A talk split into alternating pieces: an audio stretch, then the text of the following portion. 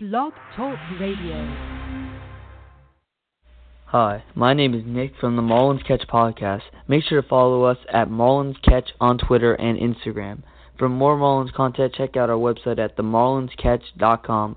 The Marlins Catch podcast is sponsored by the Baseball Podcast Network, and you can follow the Baseball Podcast Network on following platforms: Instagram, Baseball Podcast Net, Twitter, Baseball Podcast 1, without the T, YouTube and SoundCloud at Baseball Podcast Network.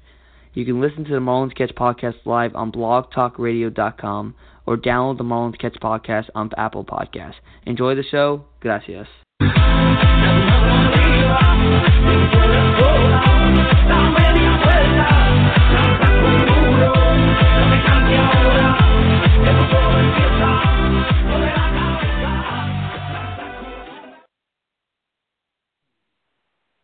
Guys, to episode number 5 of the Marlins Catch podcast. I am Nick, aka Marlins News, back here again, joined here by Barry.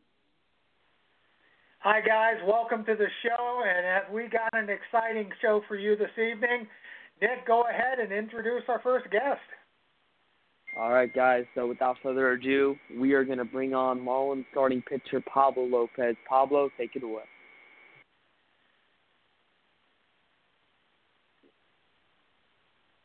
Hey, guys. Yeah, thanks for having me, man. How's everything going? Hey, Pablo, it's great to have you finally on here. We've been talking for a while. Yeah, we have. So thanks for the opportunity, man. Of course. You know, we're happy that you're here on the Marlins. You were a great addition to us back in 2017, and it's just great to have you on here. Thank you, man. Baseball season, it's upon us, man. Can't pass. Mm-hmm. Yeah, we can't wait for the season. And, Pablo, I know you are busy as well, so we are actually going to go jump into the first question here. Pablo, of course, landing on the DL last season with the shoulder injury was definitely a setback. But you had this whole offseason to recover, get stronger on that shoulder. How have you been? Can we get a little bit of an update here on how everything's going? Yeah, man, you know, like, that's not the way you want a season to win. Pretty sad about it, but at the same time, it gives you plenty of time to get ready. Like, it gives you, like, time to, like, have a fresh start, get ready, get stronger, get smarter. So it gave me plenty of time, went through my rehab process, and everything's been going smoothly, man. Like, we're just now in the final stages, reporting to camp soon, and just excited to be back on the field soon with the boys. Good. Well, we're glad to hear that good news, that's for sure. Anyways, you're from Venezuela, Pablo. And I know there's some great baseball down in Venezuela, some great players that are coming up to the Major League Baseball circuit and the show. And could you tell me the differences from playing ball there rather than playing ball in the MLB?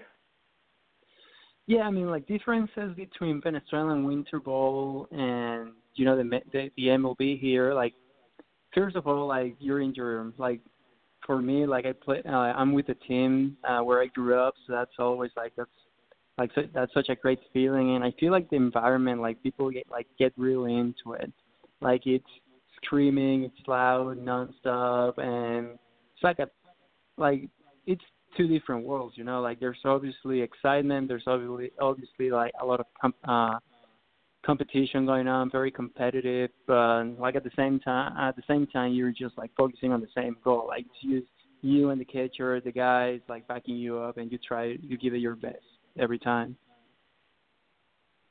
Mhm. And Pablo, another question here: when you actually got the call to get called up to the Marlins, what were the thoughts running through your head? Like, what was your reaction initially getting that call up to come play for the Fish in the majors? Oh, man, it was just crazy, you know, like, I was pitching that day, and after 17 pitches, like, I get pulled out of the game, and I was like, okay, so I guess I'm having a short start, like, they're controlling my innings, like, my pitch count, you know, like, things like that, just, like, small things, but then it happened to be, like, the big news, and I was, like, starstruck, like, I wasn't expecting that, and it's just a happy moment, you know, like, finally having the opportunity to give that phone call about, like, getting called up was, like, a really emotional moment that I was lucky enough to share with my family, man. Mm-hmm. All right, let me jump in here with a question for you, Pablo. You play for Don Mattingly, Donnie Baseball. As far as I'm concerned, he belongs in the Hall of Fame. He's not there yet, and someday I know he will be. But what is it really like playing for Don Mattingly and his coaching staff, and how have they helped you adjust to the big league game? How have they helped you along the way during the season? You know, like, they're all great, especially with, like, a young team like the Marlins right now. I feel like they do the job, like, the way that needs to be done. Like, they have the patience to teach us, like, how to do the things, but at the same time, they teach us, like, a winning culture, like, a winning mindset. Like, yeah, we want you guys to, like, feel comfortable here, but at the same time, we're going to go at it, like, in our minds, we're going for the World Series, you know?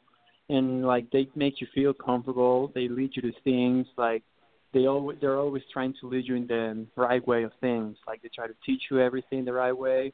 They teach you how to play. They teach you how to be smart about, like, how to be baseball smart. Like, with so many resources nowadays, and the Marlins, they provide us with all of that, just, like, to get ready. Like, if we can have an advantage to prepare to get ready, like, we'll take in, they'll teach us to us, and it's amazing. Like, it's a great chemistry, great vibe. Yeah, Pablo, I'm definitely bouncing off that. The Marlins are a very young team, and we know that you are definitely a huge piece of the future for this team. We know the team definitely has the talent to compete in the near future. But, Pablo, a question for you here.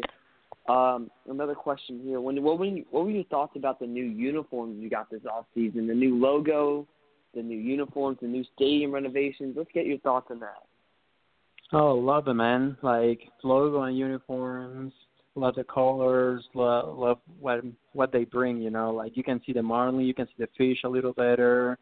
You have, like, on the hat, you can see it has more texture to it.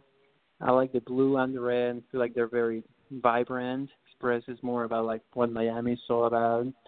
I like the uniforms. I think the white one's my favorite. Like, with, like, the blue at the same time. Ballpark, I haven't really seen it all. Like, I've seen a little bit, see, like, those sneak peeks and stuff. Like, I feel like it looks great. Like, I love the blue walls. I feel like they make great contrast with everything. Yeah, Pablo, I definitely love the black ones the most, in my opinion. I was actually thinking about getting a new jersey there, because I do like the black ones a lot. They definitely bring out the Miami colors, and the white one, I can't argue with that one. I think the white one is very Miami, and I really like it. Barry, you have a question? Yeah, well, I'm going to go right to the home run statue. Did you like it out there? You're going to miss it? Are you glad that it's gone? You know, man, like, it was different. Like, I had seen it, like, on TV, like, highlight reels, even on, like, playing The Show on PS4. The moment I see it in real life, first, I realized it was huge. Second, I realized it was all, like, metal. Like, when a ball hits, it was so loud. Like, well, I don't know what I was thinking. It was made up, but the moment I realized it was all metal, I was like, well, that's really loud, and it's really interesting when you look close to it. But I feel like what they did with it, like, they're gonna put it, like, out outside somewhere, so we're still gonna have it. And the standing room idea, I think it's pretty clever. You know, like, it's true what they say, like. There are always people walking on the concourse, things like that. People that want to be standing, so standing room makes sense. And I think it's going to be a good addition to the ballpark. Yeah, well, personally, I missed the statue being in there. I thought it was an iconic thing that they did, but as far as I'm concerned, you know, as long as we still have it, we have it. But my personal thoughts, I would rather have had it on the inside where it was. It was just part of the Marlins' history, and history is what we grow up with, you know? Yeah, that's true. Anyways, I want to ask you a question here. What was your initial reaction when you got traded from the Marlins to Miami? From Seattle, you say? Yeah, from the Mariners. You know, like, so I was signed by Seattle when I was just 16 years old. So there was obviously, like, a lot of feelings that I that I had, that I still have for Seattle. You know, like, they were the ones who opened me the doors to be part of, like, professional baseball, and that's something I will forever be grateful. Like, they taught me so much. Like, they led me in so many good ways to get closer to be the pitcher that I am today. So, yeah, I mean, like, obviously there were a lot of emotions going on at the time, but, you know, when one door closes, many doors open, and it turned out to be, like, a great opportunity, and I couldn't be happier about it. Yeah, Pablo, definitely. Seattle definitely gave you the big break. You know, the Mariners are definitely a great franchise, but, you know, everyone was very ecstatic when we knew that you were coming down to Miami. It was great news. But going back to what you said about, you know, seeing the statue on MLB The Show, I do have to relate a little bit because I am a PS4 user myself, and I do play MLB The Show a lot, and that's how I kind of look at the stadium, which is pretty funny how you brought that up. But yeah. Next, Pablo, I want to get your thoughts about the team coming into the season. Like, do you think the boys are ready to go? Spring training just around the corner. Pitchers and catchers reports in 10 days. I know you got to get up there in Jupiter and get going there. So I just want to get your thoughts on what's going on with the team. Are they ready to go? Yeah, man. I feel like everyone's going to be excited. Everyone's going to be ready to go, man. Like, everyone's hungry. Like, we're hungry to compete. We're hungry to get better. We're hungry to be out on the field and leave everything on it, and it's gonna be exciting. Like, I get to see the guys. I'll get to see the guys on FanFest. So that's gonna be exciting, and then just like get ready to get going next week. Like 10 days, like you said, 9 days. Yeah, man, it's here, and we're gonna be ready. Well, good. We're glad you're gonna be ready, and we're rooting for you and the whole team. I know you grew up on Venezuelan food. What's your favorite restaurant here? How do you compare the multicultural foods in this area to the Venezuelan foods? You know, I went to this place. It's called Doggies Arepa Bar, and it's on Biscayne Boulevard, and I thought, like, it was, like, super good. Like, it was authentic, the texture, the flavors, how it tasted. I thought it was super good, you know, like an amazing thing about Miami, about Florida. Like, it's so, like, there's so many people from different countries, like, so many cultures and so many good places to eat, man. So that's something I really enjoy. Well, good. We're glad you enjoy it. So can you give me several Venezuelan restaurants that you think I might enjoy? Well, go to me too. There's definitely Doggies Arepa Bar. There's one called Sabor Venezolano, which would be basically like Venezuelan flavor. That one's good. There's one called Amaze. Like, they do everything with like corn, and I think like that one's really good. And I go to that one a lot because there's these things made out of corn. They're called cachapas, and they put like really good cheese on it, and it's really good. So I think those are my top three. Wow, well, I haven't had dinner yet, Pablo. I'll tell you the truth. I'm getting hungry just by what you're talking about. No, Pablo, definitely Miami is known for their cultural food down here. That's one of the best things about Miami. You come down here, you get all these different kind of foods where you really can't get anywhere else. Pablo, I do have a question. When you came to the Marlins, can you tell me who was the first player on the team or staff member, doesn't matter, the first player on the team that you spoke to when you first came in, stepped through the doors in Miami? So last year when we went to FanFest, the first player I talked to, because that was like my first time being surrounded by like the guys, and Martin Prado and Miggie Rowe, like they came straight to me, another young guy. So like that made me feel comfortable right away. Like, yeah, you know, like surrounded by these guys, but like, they know how everything works, so from the get-go, they try to make me and the other guys comfortable. They were, like, giving us plenty of advices, how things needed to be done. Like, if we needed something, do not hesitate to ask them or any staff member. Like, everyone's just, like, very helpful. So that made it, like, easy and made it a lot more fun, you know, like, because you're out there with your friends, not just your teammates, like, your friends, your family. You spend so much time with them, like, it's a family. And so, like, we have fun, man. Like, it's a great thing when you go to the field and you feel like you're having fun. Like, you want to be with your teammates, you want to be with them. Like, you spend so much time with them, and when you get to, like, enjoy that, have fun, it's a great thing. Mm-hmm. Yeah, and for sure, because, you know, Captain Pratt, you know, he's always out there controlling the team. He's the captain of the squad here, and he's a big veteran. Same thing with Miggie Rowe playing shortstop for all those years. It's great to have someone over there to help you out with all that stuff. Pablo, I do have one last question. I think Barry has one right after me. But, Pablo, I'm going to ask you, will we see you at FanFest this Saturday? Yes, sir. Yeah, FanFest is a very good, great event for all the fans to come out to. And, you know, we're very excited. Me and Barry both will be there, so we are very much looking forward to seeing you there. Barry, I know you do have another question to ask. Yeah, one last question. It sounds like you're pretty close to Prado. He had the injury bug, of course. How's he doing? Have you spoken to him during the off season? And is he ready to go? Nah, I haven't really spoke to him. Like, I remember seeing him like one time, but like, you know, like the great thing, like I admire Pran because of like his work ethic. Like, no matter what, like he's always trying to get better in so many different ways. Not just getting better by like the things he does, but like how he leads us. Like he doesn't just like give you advice. Like he talks to you. Like he tries to like pick your brain and get to know you. And you know, like, you never know, you might end up teaching him something. And it's just like back and forth knowledge. Like that's the good thing with him. Like he's got so much knowledge, and the way he prepares, the way he works. Like I'm sure he's gonna be ready to go. Just like how I know he works, how he goes about his business. Like, he's like a fantastic role model for young players. Well, good. That's a great thing to hear. As far as I'm concerned, I want to wish you the best for the new season coming up.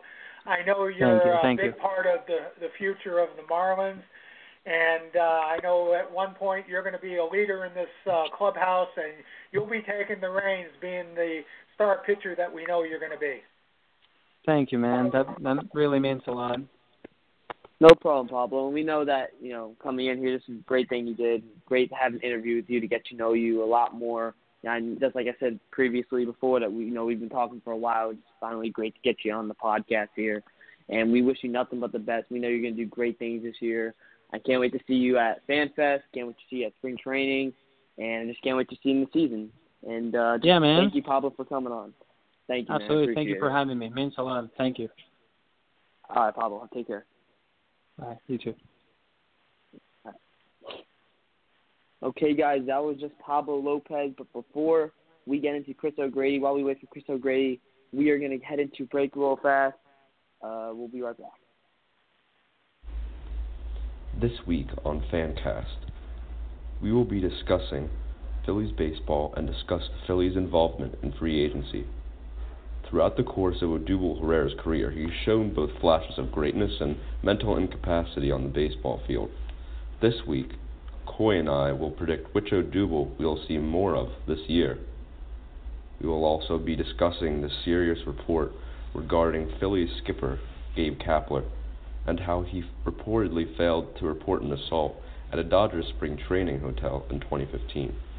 To stay on the West Coast, we will tell you why the Padres are not a team to be worried about in the Bryce Harper sweepstakes. With continuing our segment on Breakout Players of the Week, Coy and I will tell you why only 3 players made the top 100 list in the Phillies is not as big a deal as you think. All this and more in the newest episode of FanCast. Okay, guys, we are back from that short break. And we are ready for Chris O'Grady, former Marlins pitcher. And Chris O'Grady, just come right in. Hey, how you doing, guys? Hey, Chris. Doing fantastic, Chris. Glad to have you on our show. Thanks for having me. All right, Chris, so we're going to jump right into the questions here. You are originally from New York. And when you were a little kid, what was your favorite team as a kid? And what team did you want to play for when you grew up? Oh man, I grew up 20 miles north of Yankee Stadium, so I grew up in the pinstripes. You know, always wanted to be a Yankee. Mm-hmm. So having Derek Jeter as my boss for a while was pretty cool. Can't imagine. Johnny Baseball is pretty cool to play for, isn't he? Oh, it's unbelievable. He's a great guy to play under, great manager. Good. Well, let me ask you a question here, Chris. You attended Clarkston High School, and you played baseball and football there. You were a quarterback at one time. Unfortunately, I was. Pardon me? I said, yeah, I was. Yeah. Okay. Anyways, you tore 3 ligaments in your right knee, which resulted in you missing the season, senior season. How long did it take for you to recover, and what was the reason, or basically, is that the reason that you decided to play baseball full time? Well, I always knew I was a little better at baseball. I mean, I was pretty good at both, but baseball was really definitely my go-to sport. You know, I actually planned on playing football in college as well. I had a couple of scholarships ready to go, baseball and football, so I was going to be a multi-sport athlete in college, and then, you know, once the knee injury happened, football was pretty much out the window, and actually right after it happened, they didn't even know if I would be able to play baseball again, so, you know, just being able to get back to that and do anything, really, I was ecstatic. Yeah, I know about injuries. Mm-hmm. I had a knee injury when I was in high school as well, so man, it was really a downer for me, I could tell you that. Yeah, not fun. It took me, the knee injury happened my second game of my senior year in football, so it was early September. And the rehab went very well. I had a very good surgeon and good therapist and stuff like that. So I ended up coming back a lot sooner than everyone thought. I ended up pitching 2 innings at the very end of my senior year of high school, which was great. I got to come in one of the last games and struck out the side. So, you know, it was pretty much a storybook ending to come back like that and then get to go off to college and play. So worked out well. Haven't had a problem with the knee since. I bet that made the scouts take notice, didn't they? Yeah. It was funny, actually, because, you know, I was playing in a travel baseball league at the same time as my football season, and I had a couple college coaches to come watch me Saturday morning pitch, and you know, so Friday night when I hurt my knee, I showed up to the game the next day on crutches, and saw about 3 or 4 college coaches kind of looking at me funny, like what's going on here. So, you know, I did have a couple scholarships that no longer were offered to me. You know, a couple colleges didn't really want to take the chance on my recovery, but luckily George Mason was more than willing, and it worked out great. You know, my brother was pitching there at the time, so I got to spend 3 or 4 years in college with my older brother, which was great. Yeah, speaking of George Mason University, when you were playing football, did you think you had to get to the major league? Because you're pitching in college and, like, you know, you're trying to get better every single day. Did you think you had what it takes to get to the MLB and get drafted? Absolutely. Absolutely. I mean, you know, even in high school, I was getting recruited a little bit by some pro scouts. You know, who knows if the knee injury never happened, there was a chance I would have got drafted out of high school. But, you know, and it's hard to say I'm glad that it happened, but, you know, I'm happy with how everything turned out, you know. So who knows what would have happened if I had never hurt my knee, could have went to a different college, and who knows what would have happened, you know. No saying I would have made it to the big leagues then. So, you know, I'm happy with the way things turned out. I think it put a lot of things in perspective for me. It made me appreciate baseball a lot more, not being able to play and not knowing if I was going to be able to play again. So, you know, I wouldn't change a thing, actually. Yeah, Chris, definitely. It's all that matters that you got drafted, right? You know, it could have been a different route, could have ended in a different outcome, like you said. And at least you got drafted and you were playing major league ball, and that's all I can. Absolutely. Now, the Angels, they drafted you in the 10th round of the 2012 draft. What was your first thought once you found out you were drafted? Oh, man, that was the best day of my life up until, you know, the day I got the call to go to the big leagues. But that was unbelievable. You know, I had my whole family there, and it's funny how it worked out because with the way the draft works, they did the first 10 rounds, or they did the first 2 rounds the first day, I think, and then So on day two of the draft, they did, you know, rounds 2 through 10 or 3 through 10, and, you know, the Angels were calling me in like the 8th and 9th round saying, hey, we're looking to take you in the 10th. So, which was the last round of the day, you know, and I had my family over and a bunch of friends coming over to celebrate because we knew I was going to get drafted. We were just waiting to see when.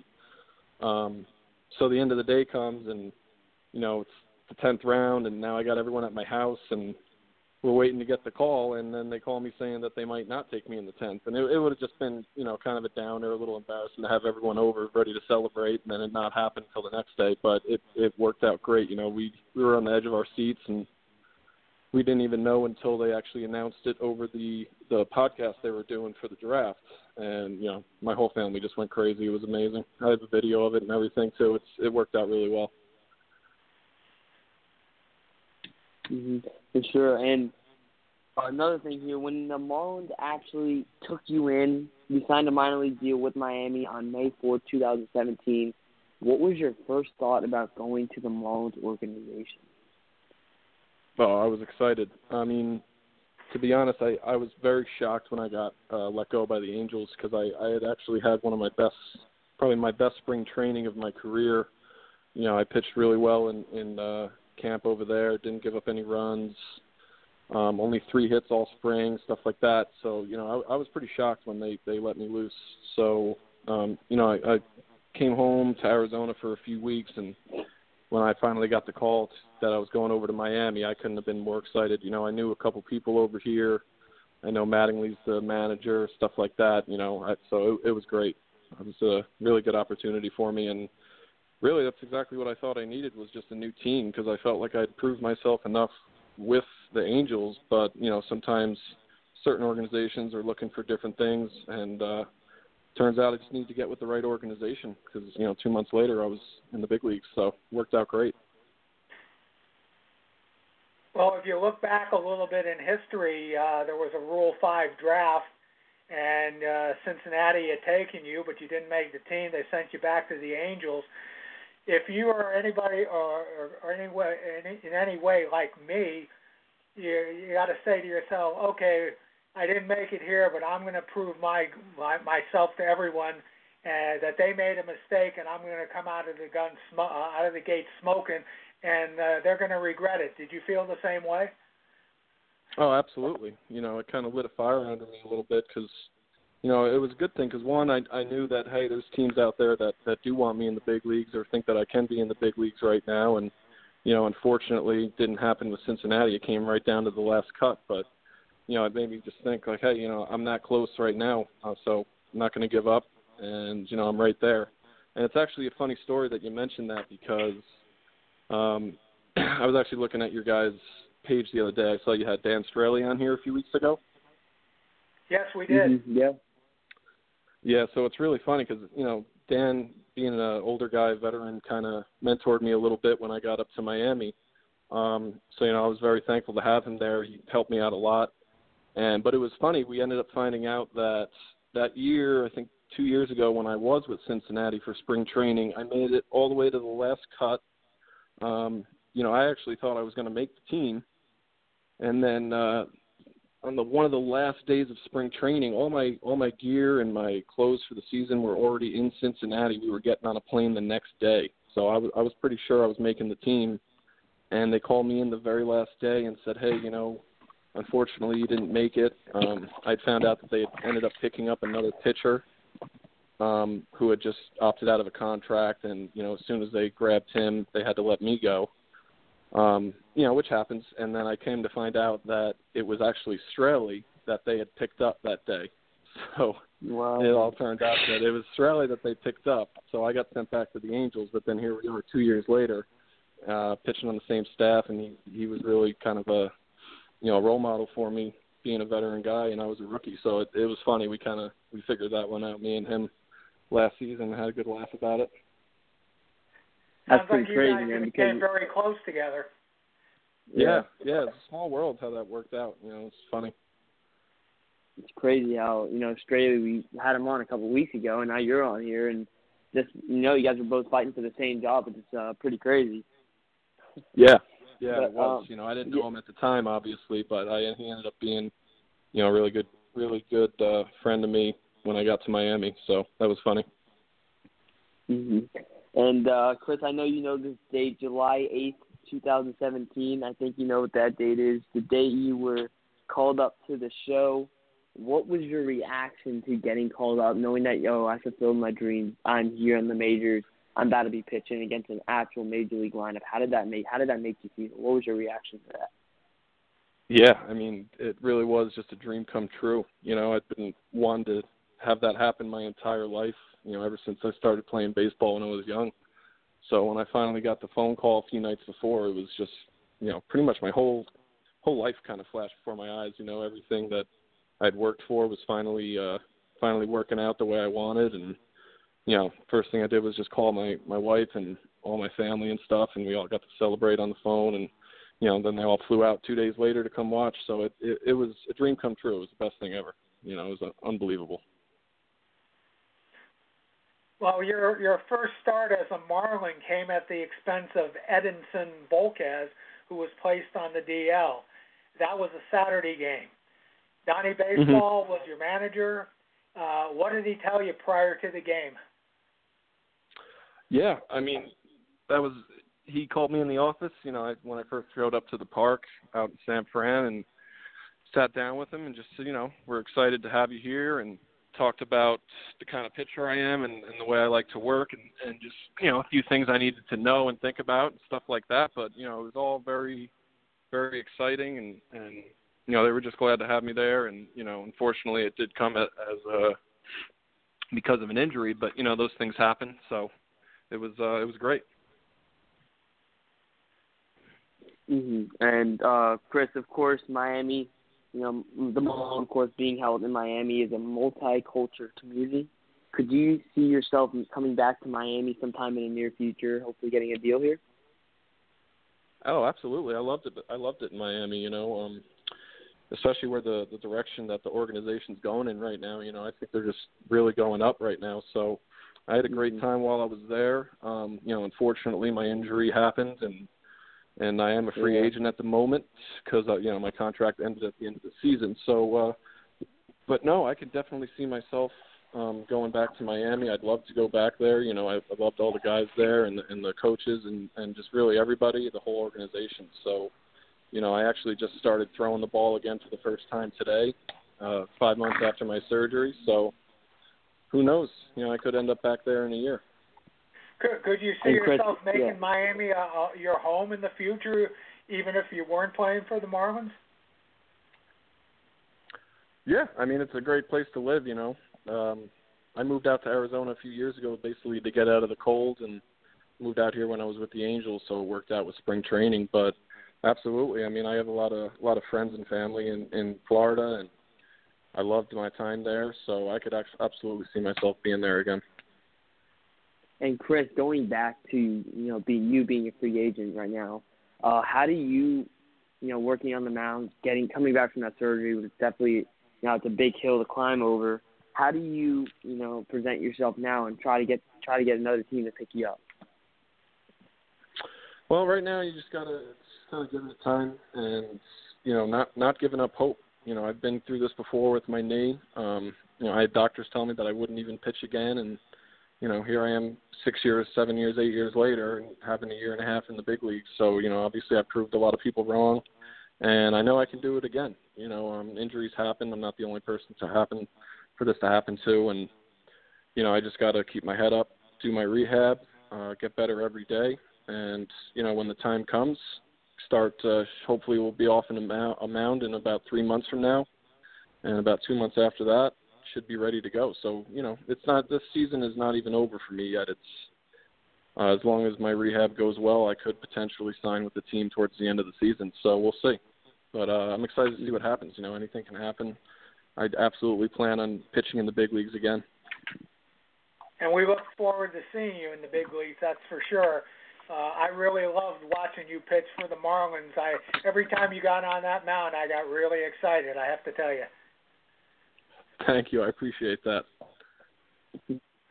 I got one more question for you, Chris, here. After the 2018 season, After 2018 season, again, going back to the injury, how did you know that did you kind of speculate that you were on your way out of Miami, or did you think that there was a chance that you would be signed? Well, unfortunately with the injury, I knew, I had a labrum tear, and I know kind of, with that injury, that's about a year recovery, and knowing that my contract was over at the end of the season, unfortunately, I know the way the business works, and I didn't think I would be back this year just because of the injury. And, I don't blame them for that. The way they're going right now, they need guys that can play. And right now I unfortunately can't pitch. So, but like I said, I could end up there at the end of the season or next year or any year to come, so who knows? Well, we certainly look forward to seeing you in a Marlins uniform again. And I know it's going to happen, and I know Nick feels the same way. So we want to definitely wish you the best of luck on your recovery there. And you're in for some good times coming up once you get past this injury bug. Thank you guys very much. I do appreciate that. All right, Chris, thank you so much for coming on, again, taking the time tonight. And we really appreciate it. And we wish you luck in the future. And hopefully we see you on opening day roster on coming April. Hopefully we see you on a roster. All right. Thanks a lot, guys. Thanks for having me. All right, Chris, take care. Bye. All right, guys, that was just Chris O'Grady. Great guy to talk to, really up and front guy. Hopefully we see him in the Miami uniform again. Definitely was a great pitcher here for us. We're definitely going to miss him. Barry, I know you were talking about we were talking about before, spring training, how that's coming up, and Pablo over there. Hopefully we could see him down there. But, if you guys want to get tickets to spring training, it's just very easy. Go to barnyard.com. That's dubyard.com. And get 10% off on all events with the promo code BPN10. That's right. You guys head over to Dubyard. Any event, baseball, whatever it is, you get 10% off your all events with the promo code BPN10. Make sure you guys head over to that. But, Barry, I just want to roll into our next topic. Definitely another thanks to Pablo and, of course, Chris coming on tonight. Both great dudes. Look forward to seeing them pitch in the future. Barry, I want to shift gears again. I know we talked about this last week. JT Realmuto has still not been traded. He's still in a Marlins uniform. Little do we know. Only God knows if he will be here next season. Of course. And he may be traded this coming week. We do not know what's going on. We know there's 4 teams left, the Reds, the Padres, the Dodgers, and, of course, the Braves. And, being in this situation right now, you got to feel for JT, as his name is just swinging back and forth. You don't know he doesn't know where he's going. It's really up in the air for him. Barry, can we get your thoughts on the JT trade situation here? And do you think he'll be traded in the upcoming week? Where do you think he will be traded? What do you think is going to happen? Well, before we get into that, we got to take a commercial break. And we'll talk about that once we get back. Hey, everybody. Tune in this Wednesday at 6 o'clock to Pinstripe Talk. We break down everything going down in Yankee land that you, the fans, want to hear. We talk about position battles in spring training, who's going to play first base. We talk about sophomore seasons for Miguel Andujar and Gleyber Torres. We talk about how the rest of the American League East stacks up to the powerhouse Yankees. And we discuss all about the rest of the team, what they need to do to prepare for spring training, as well as free agency, and if the Yankees need to sign any other starting pitchers, relief pitchers, or any other position players in general. Please listen in this Wednesday at 6 to Pinstripe Talk. See you there. I like that guy. But anyway, guys, we are back here. Barry, I did have that question for you, the JT Realmuto question. If you know where he will be, when will he be traded? Barry, I'll let you just go in and answer that question real quick. Well, that's going to really boil down to Derek Jeter. What does he want in return for JT Realmuto? He's a great catch for any team, excuse the pun there, as being a catcher there, but he would be a great catch for any organization that signs him. The question really boils down to who's willing to ante up to get JT Realmuto. It seems, unfortunately, that the Marlins have, I guess you could say, a reputation of giving away players in the league. And, nobody seems to want to ante up and give the price that the Marlins are asking for. Do they have to lower their price at this particular point? Can they keep it high? Is somebody going to break the bank here for the Marlins? What's going to happen? It's all up in the air. But I think it's going to come down in the next couple of weeks that Realmuto is going someplace. I could see him going to the Dodgers still. I could see him going to other teams as well. I think, as far as I'm concerned, the Dodgers have more to offer than anybody else. So I would rank them number one at this particular point, and everybody else is tied for second. Yeah, there have definitely been reports about him going to the Dodgers as well as the Reds, the Braves, and, of course, the Padres.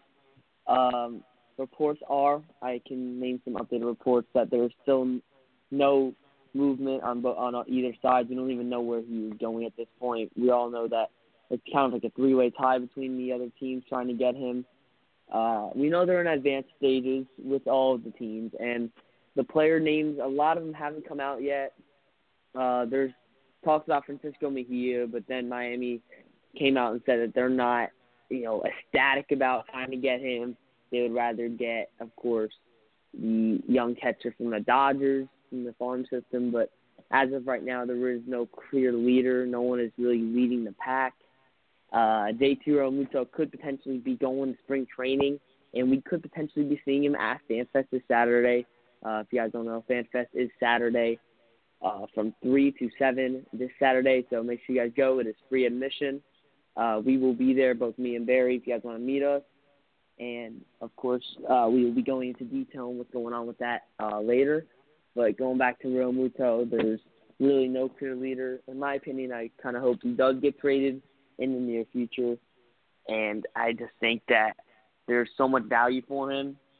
And I just think that if the team steps up, it's going to have to be a good offer. I think Dellinger's kind of out. I know you keep thinking that, Barry, but I think that's kind of a 2% shot here. But at this point in time, I think Realmuto has been taking up the whole offseason. No movement has been happening. Machado and Harper are still not on team.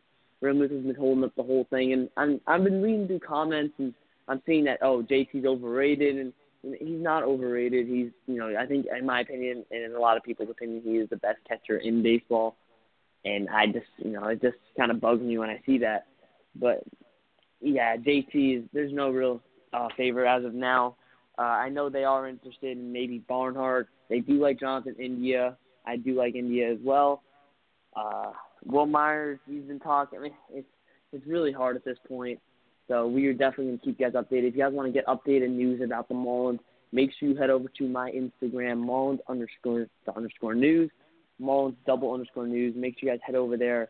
I usually post daily, but if not, I always post on my story of real, authentic Twitter accounts and reporters. Post my story. I'm never late with that stuff, so you guys definitely want to head over there and definitely look at my story. I do post in there a lot, and I do have authentic Twitter account there, so you guys definitely want to check that out. Going into the FanFest topic, it is this Saturday from 3 to 7. Like I mentioned earlier, there's a lot of stuff going on, free admission and all that, and you get your ticket online, or you can get it at the ballpark. It's at Marlins Park. You guys definitely do not want to miss it. They have a lot of stuff going on, autograph sessions. Of course, you guys heard that Pablo will be there, so it's definitely intriguing. Can't wait to see him there. Heard that Jeff Brigham is going to be there as well, Dan Straily. Basically, the whole Marlins roster will be there, and a lot of stuff's going on, a lot of autographs and stuff going on with that. Barry, you want to get your speculation on FanFest coming up and, all the details and everything that's going on with that? Yeah, I'm looking forward to FanFest. Went the last several years. It was a lot of fun. Got to meet a lot of wonderful players. Got to meet lots of great fans that are very enthusiastic about the Marlins, even though they're going through a rebuild phase. So I am definitely looking at FanFest Saturday as being a premier attraction for the Miami Marlins, and it's something, if you're in the area, you definitely do not want to miss. Yeah, definitely. FanFest is definitely a huge thing, and I will be posting stuff from FanFest Saturday on my Instagram account. Don't forget to go over there, Marlins_news. So we are going to change here. We're going to go to spring training a little bit here. Barry, I know you really are excited to attend some spring training games coming up this season. You know, it's all the way in Jupiter for the Marlins games, and you know, we're very excited to see the guys play. Barry, I think you saw the hats for spring training. They had the fish coming out of it, the new Marlins logo. Can I get your thoughts about the new spring training hats? Hey, I saw it today. It's good. It's definitely good. It's not as good as the game day hats, as far as I'm concerned, but I liked it. You know, it's up there, and I think it's a good thing. And anyways, at this point, though, we have to take a moment and pay our bills, so it's time for a commercial break. Hey, everybody. Make sure to tune into the next episode of the Amazing Mets podcast. We will be having it on Thursday at 7 p.m. as per usual. We likely will have a newly signed relief pitcher, Justin Wilson, on the show, but I cannot confirm that at this point. But we're trying to get that done. We will also talk about the Mets' continued pursuit, late off-season pursuit of Gio Gonzalez, how that would impact the rotation, the current situation in the rotation, what to expect from Jason Vargas and then in the next season, and we are going to have many other things to talk about with the Mets. Please make sure to tune in. You won't regret it. Thanks again. Okay, guys, we are back here from the break. We are actually going to shift gears here now. We are going to go into our greatest Marlins moments in history. Barry, I know you were dying to get to this subject here, and we are just going to dive right in. I am actually going to go first with my greatest Marlins moment in history. And if you guys follow my Instagram, you know, I'm pretty, you know, one of my favorite players of all time. And it was kind of recent. My favorite moment in Marlins history is when Dee Gordon hit that home run for Jose Fernandez on that Memorial night. It was just an incredible moment. I was in tears. I know Barry was too. That moment was just incredible. Hit me in the heart, you know, because Dee Gordon, remember, did not have a home run in the season at all, and comes in and just hits a home run for Jose, and he was the first at-bat of the night against the Mets. Bartolo Colon was on the mound. That is my greatest moment in Marlins history right there. Barry, I'll let you go into the second list. Well, I got to go right away to Game 7 of the 1997 World Series. To me, that was an epic game. When Counsell scored from third, he jumped on home plate with his fist up in the air in celebration. It was incredible. The jubilation. Renteria removed his helmet with tears in his eyes before touching first base, having hit a World Series winning walk-off single. That is by far the greatest moment, as far as I'm concerned, in Marlins history.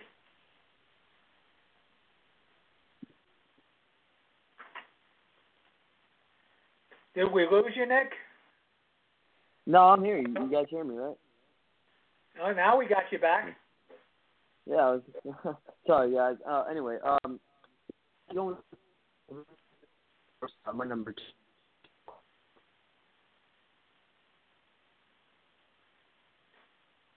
Seems like we got a little dead time here. The connection doesn't sound very well. Do we still have you, Nick? Yeah, you guys don't hear me? Now I'm hearing you. You guys, okay. Barry, I'll let you go into this one while I restore my connection here. All right, no problem. My second greatest moment is 1993, thanks to H. Wayne Huizenga. He brought the expansion Florida Marlins team to South Florida. If it wasn't for him, baseball would not be in South Florida. South Florida was actually looked at as a grapefruit league area, and nobody had dared to even think about bringing baseball down to South Florida. But Wayne Huizenga, he took the initiative. He got the team down here. He did it all, and that's where Marlins history began. And I know for a fact that without H. Wayne Huizenga, that the Marlins would never have been in South Florida. He is a credit to our community. He brought the show to South Florida. Nick, are you back again? Do we have you? Or do you? Do you guys hear me now? Or? Yeah, we got you, buddy.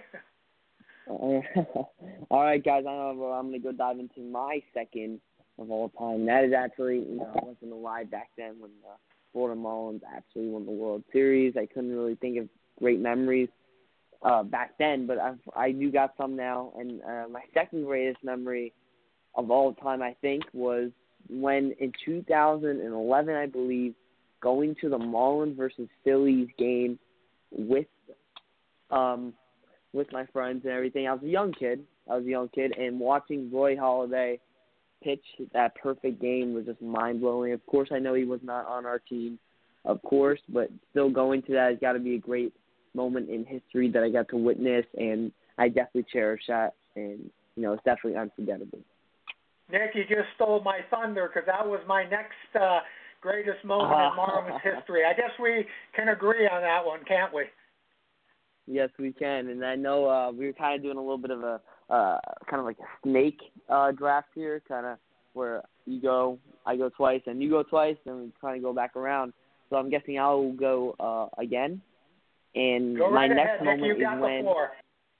All right, I think my next moment is when Edison Volquez pitched the no-hitter, the Miami Marlins. Definitely, Don Mattingly is known for pulling out pitchers early. He doesn't really like for them to go to distance, which I totally understand, especially with Conley, because he had over 120 pitches in the seventh inning with a no-hitter, and he decided to pull him out, which I totally respect. That's a great manager. That's a great manager move there. But Edison Volquez getting that no-hitter was definitely great against the Diamondbacks. I remember watching that game, and I was going crazy. And it was second or first no-hitter of the MLB season, and it was a great moment I got to witness. I wasn't at the game, unfortunately, but I was definitely there watching it on TV, and that was a great moment to witness. I agree with you on that one, Nick. That was a fantastic moment. But I'm going to go right into one of my favorites, and that's the 2003 World Series versus the Yankees, which, of course, the Marlins had won. Here are the Marlins. They are going for their second title. Yankees, what did they have, 26, 27 titles to that point? And it was David versus Goliath. And at the time, when I was married, my wife at the time was a big-time Yankees fan. And, of course, I grew up in New York, originally moving down to South Florida as a young boy, so I was a Yankee fan as well. But when the Marlins came into play, I immediately became a Marlins fan. So we had the argument going. And then one day I came into the house, and there was a line drawn in the middle of the house. And my wife said to me at the time, "You cross over here, you root for the Yankees." I said, "You cross over here, you root for the Marlins." And guess what? Neither one of us crossed the line. Well, I got the victory because the Marlins won. And as far as I'm concerned, the Yankees were great. The Marlins have a future. They will be better than the Yankees' all-time record at one point. And mark my words, with the work of Derek Jeter and his staff and what they're planning to do, we are going to create a dynasty down here. And it's all because of the Yankees versus the Marlins. It's just as simple as that in the 2003 World Series. That's fantastic. Yeah, it's a great story to share with us, Barry. Thank you for sharing with us. But, yeah, going into building a dynasty down here, of course, it's going to be definitely tough to compete in the NL East. And not even the Yankees, of course, the Yankees are in the AL, and they're competing with their people in their division, their guys in their division. You know, the NL East is stacked. I mean, Harper's leaving. We don't know if he's going to come back because the Phillies have shown a lot of interest in coming to and, of course, pursuing Harper to come to the Phillies. Barry, can we get your thoughts about how you think Miami – what year do you think Miami will be competing in, and what year do you think that we are going to be, you know, relevant and we are going to be in the playoff hunting? We're going to start being relevant by 2020, 2021 at the absolute latest. You're going to see more of an infusion of dollars into this team. You will have already created rookies that are now real pros. You'll be able to go out and get the stars that are available as free agents. Miami will become a destination for players that are free agents. So look for the Marlins, 2020, 2021. They are going to be a team to contend with. It's coming. Mark my words. Mm-hmm. And, of course, guys, we are down to the 2-minute warning here. We should go over some last-minute things here. You know, we went over JT, greatest moments in history. Got two great interviews today. Definitely a great show today. But, yeah, you know, the Marlins are going to be, in my opinion, the Marlins will be competing in 2020. And above that, I think the Marlins have a young, talented roster. I know everyone thinks that we're the laughing stock of the MLB, but, you know, in a few years they won't be laughing anymore. And I'm telling you that this team is going to be ready to go very, very, very shortly. And I just believe that the team is really, you know, they're ready to go. But, yeah, this is actually going to conclude our fifth episode of the Marlins Catch. We thank you guys so much for tuning in. Great episode once again. We're really on track. Really had a great role with you guys. You know, I love coming on here every Monday night, talking to everybody, doing the podcast, especially with Barry. I'm glad we have so many listeners in. We are trying to get some players on for next week. I'm not going to say the names yet. I don't want to get you guys too excited, but it's looking good. And so I'm going to keep that a little bit of a secret. But if we do land him, this would be very, very big. You know, of course, having Dan Straily on here, Jeff Brigham, Pablo Lopez, Chris O'Grady, having all those guys on there. Mackenzie Mills, it's definitely been great, and hopefully we get these two guys on here. But we are going to close out today. Barry, you want to say your closeout speech, and then I will finish it off right after that. Well, before I close it out, the money for the Marlins in 2020 and 2021 is going to come from a new radio and television deal that they'll be signing because their deal is coming up, and they're going to have to pay to get the Marlins on their broadcast. I look forward, though, to next week's show. It's going to be exciting. Today's show was fantastic. We loved having the Marlins players and former player on with us today. And it only gets better from here, guys. So look out for our next show on the Marlins Catch. Mm-hmm. Mm-hmm. And definitely. And, you know, I do think that, you know, having these guys on here is also a big whoop for us. And, yes, 2020, we will be getting a new TV deal for the Fish. But, yes, again, thank you guys so much for tuning in. Make sure you guys tune in next Monday at 7:30 p.m. Eastern. You guys definitely do not want to miss it, and have a great night.